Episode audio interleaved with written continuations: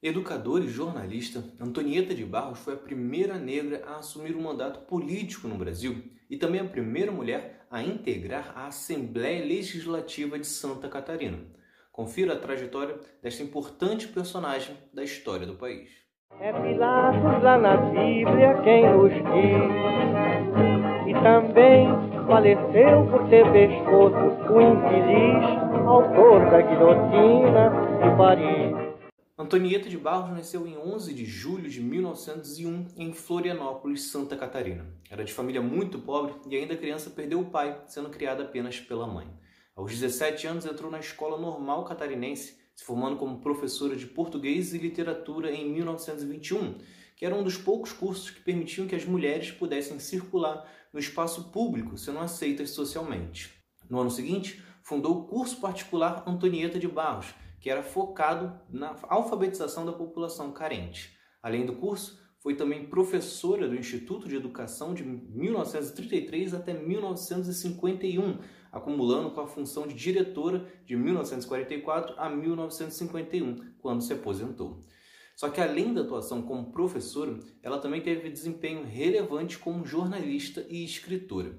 Em 1922, ela fundou o jornal A Semana, o qual dirigiu por 5 anos. Lá produzia crônicas apresentando suas ideias, na maioria das vezes ligadas à educação, à situação da mulher e o preconceito racial. Em 1930 foi a vez de dirigir a revista quinzenal Vida e Ilhoa, também com o mesmo propósito.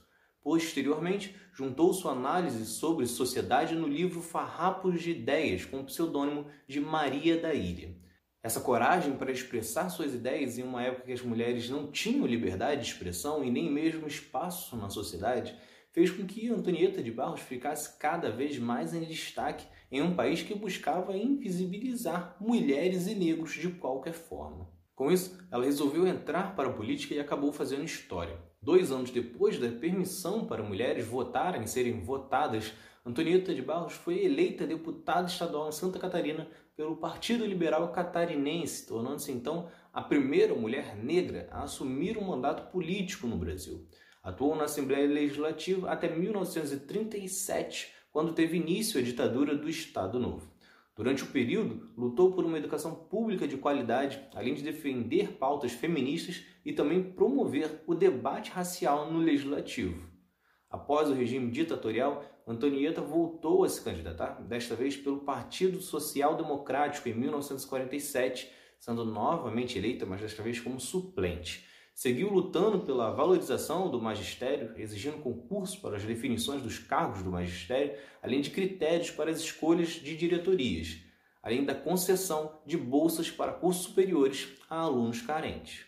Antonieta de Barros faleceu em março de 1952, aos 50 anos, vítimas de complicações diabéticas, mas deixou uma marca na luta das mulheres, dos negros e também por uma educação pública de qualidade.